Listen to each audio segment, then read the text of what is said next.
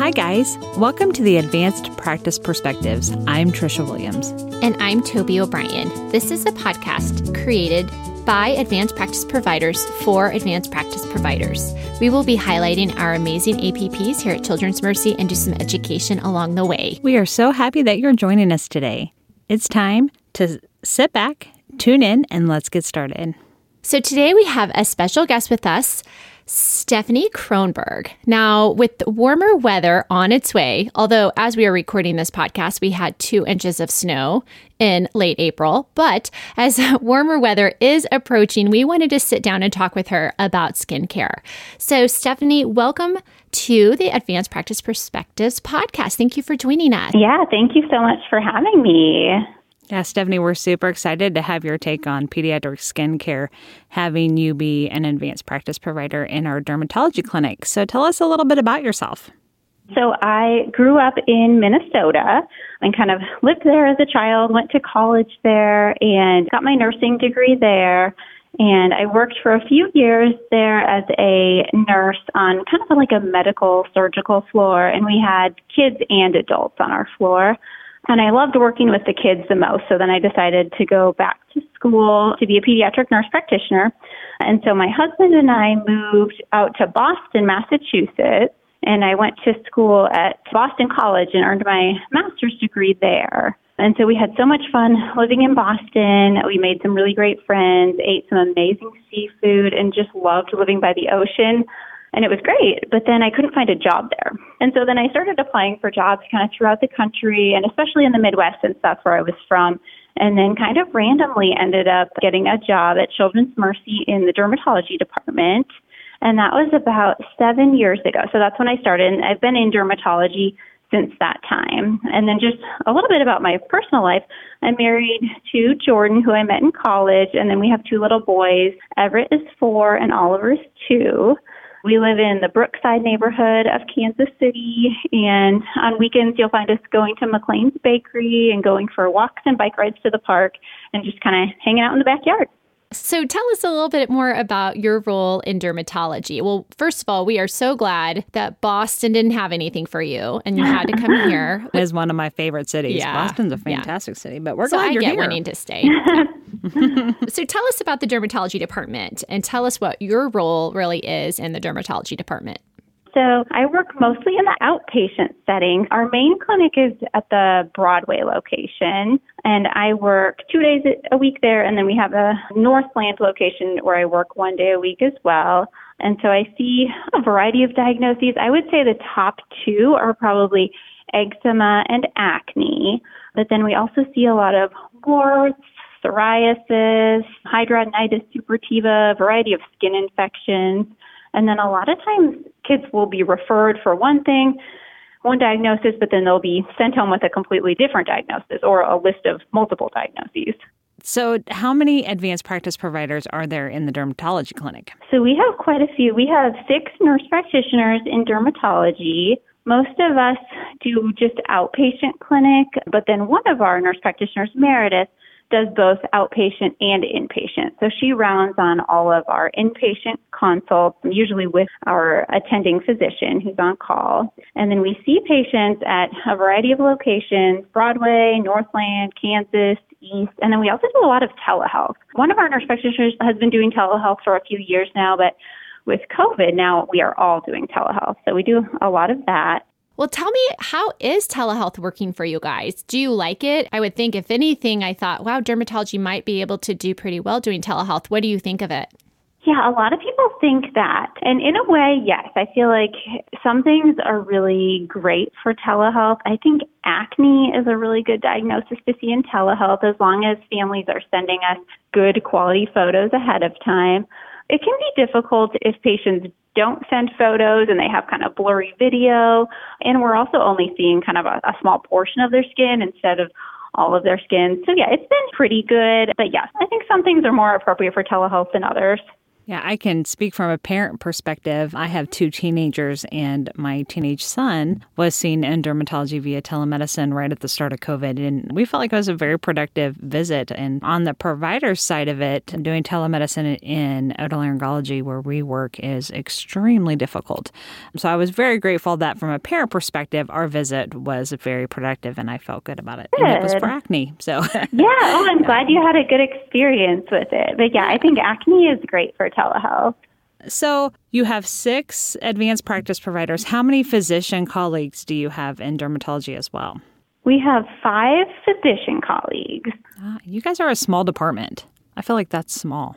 Yeah, we are pretty small actually. Stephanie, do you guys, the APPs, do any procedures in dermatology?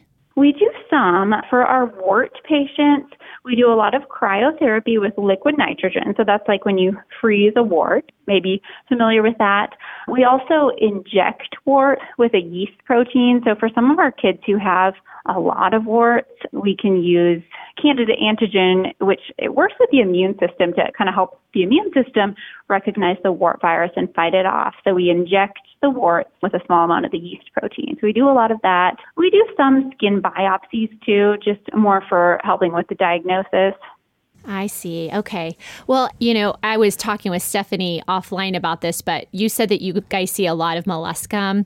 And I was laughing, telling Stephanie that my, well, she's eight now, but when she was two, she had bad molluscum. And I think we saw Dr. Canty, and I remember saying to her, Oh my gosh, I think this must be why she wants me to scratch her back all the time. And Dr. Canty said, No, I think she just wants you to rub her back and scratch her back. So she said, It's, it's not from the molluscum. So you you guys see a fair amount of that as well. Yes, yes, we do see a lot of molluscum. Unfortunately, there's not a lot of great treatments out there for molluscum, but we're always happy to see kids for molluscum and kind of talk it through with parents. And a lot of times they just want to know kind of what to expect. It's very common. My son had it as well. He's my fair skinned, ginger, redheaded child that gets everything. So yeah, it is pretty common.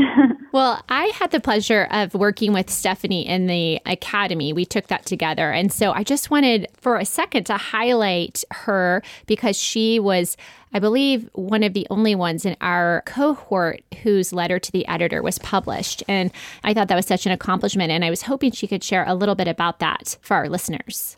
Yeah, sure. So, yeah, I was excited too when I heard that it was in my letter to the ed- editor. I mentioned an incident that occurred when a baby with a non contagious genetic skin condition, it was called ichthyosis, and it basically causes really dry skin. So, that baby was kicked off an American Airlines flight due to the appearance of his skin.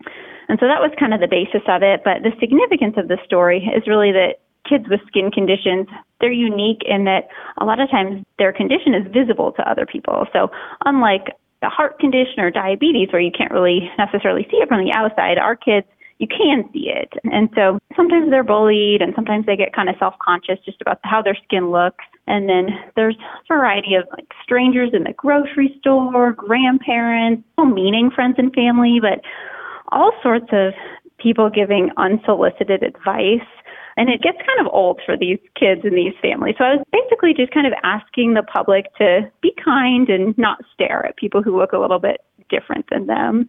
Because there are a lot of studies that show that skin conditions don't just affect the skin, but they can really have an impact on quality of life and mental well being. So, sure. How impactful that letter must have been. I need to find it and read it. Good on you. That's fantastic. So, also, uh, little birdie told me that you were a speaker during the National Associations of Pediatric Nurse Practitioners annual conference. What is that about?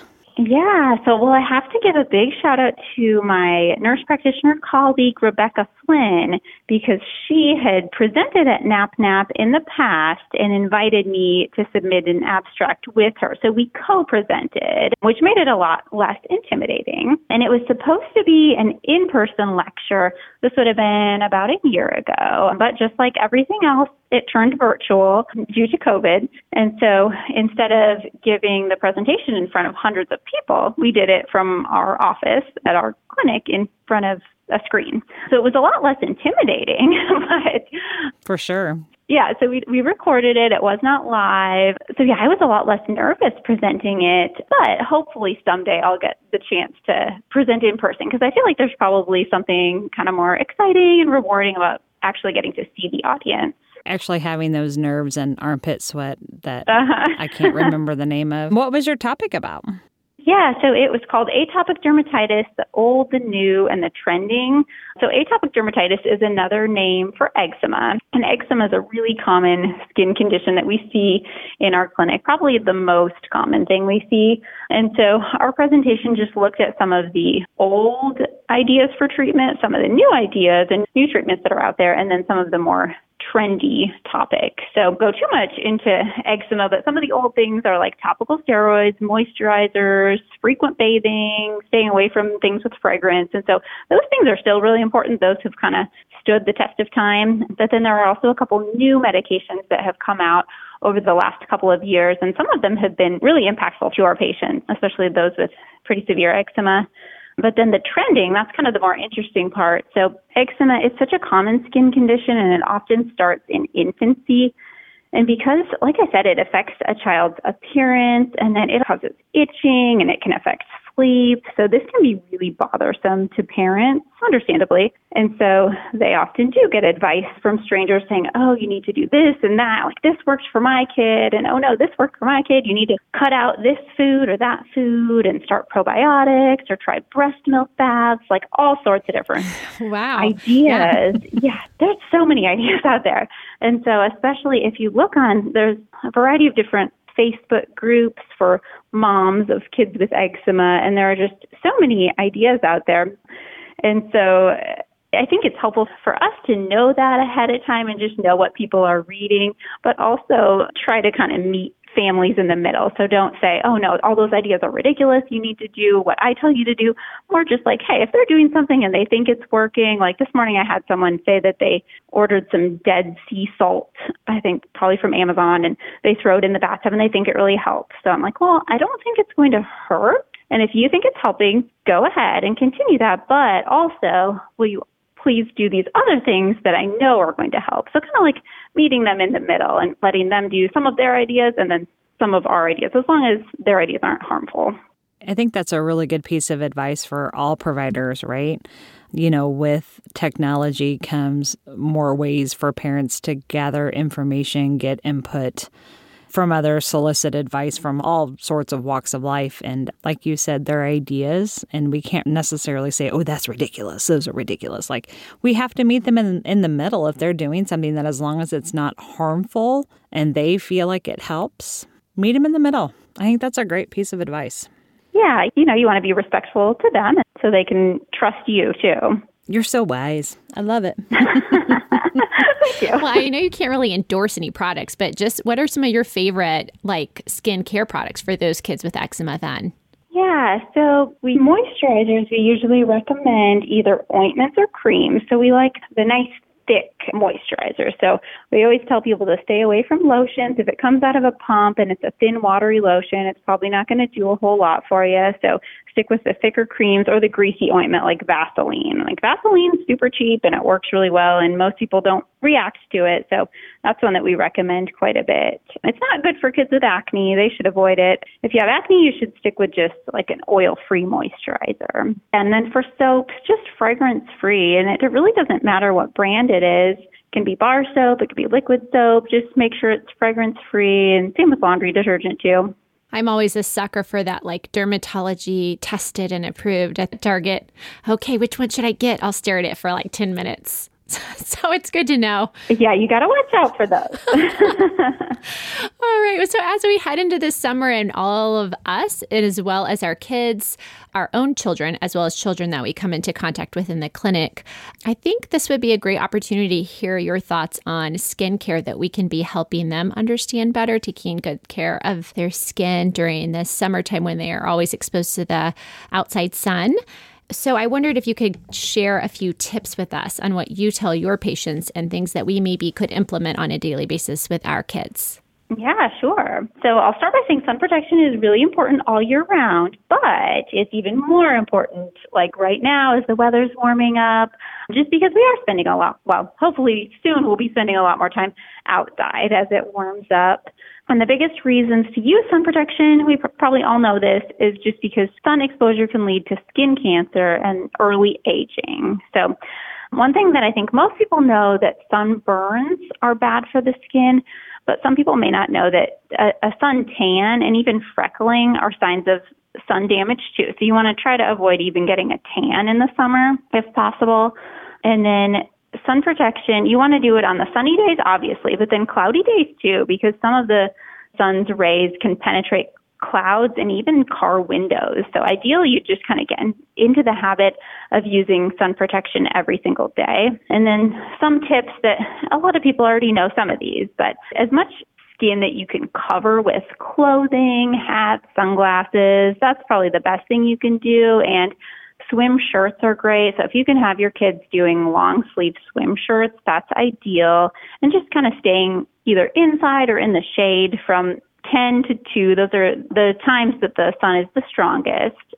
And then a lot of people wonder which sunscreen is best. And so, three things to look for when you're looking at sunscreen. Number one, you want it to be broad spectrum, so UVA and UVB protectant. You want it to be SPF of 30 or more, and then you also want it to be water resistant. And there are two different types of sunscreen. So there are physical blockers and there are chemical blockers and they work in different ways.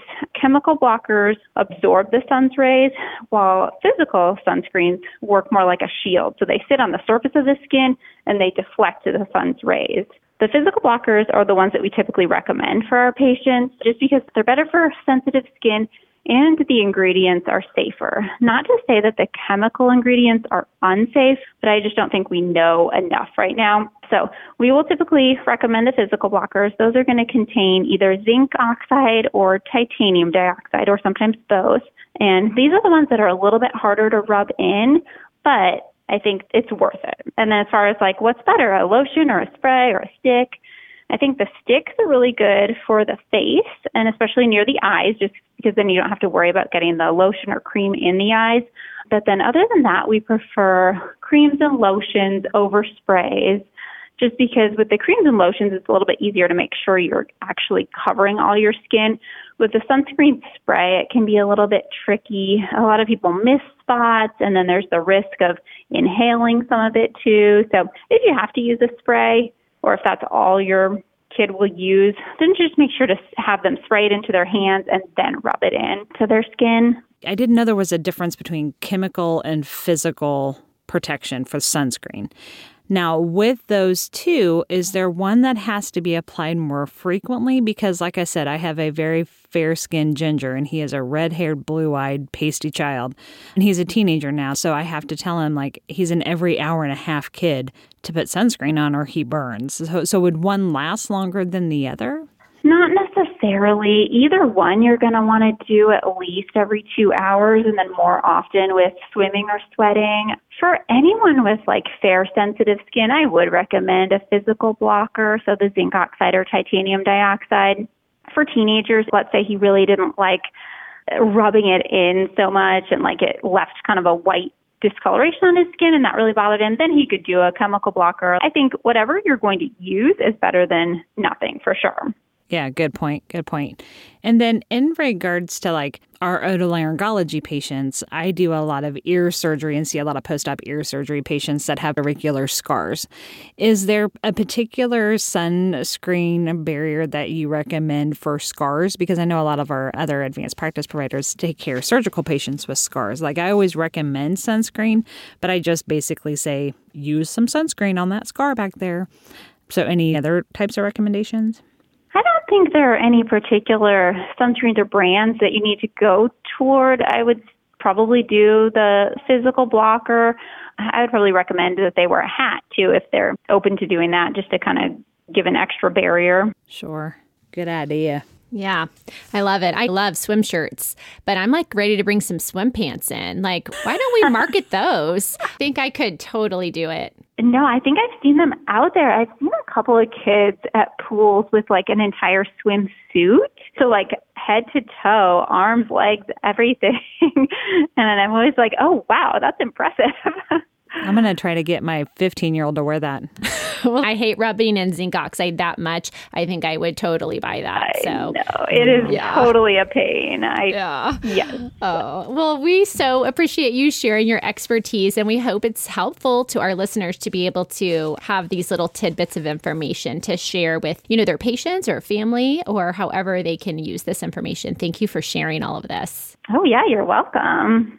Yeah, it was fantastic for me as a parent and for a provider as well. So thank you so much. And, you know, we kind of ask all of our guests one final question. And if you've listened to our podcast, you kind of know what that final question is and you're ready for it. But if you could give yourself, your younger self, a piece of advice, like go back to a year after you graduated your nurse practitioner program, what kind of advice would you give yourself? Because you gave us a lot of good advice today, but what would you give yourself?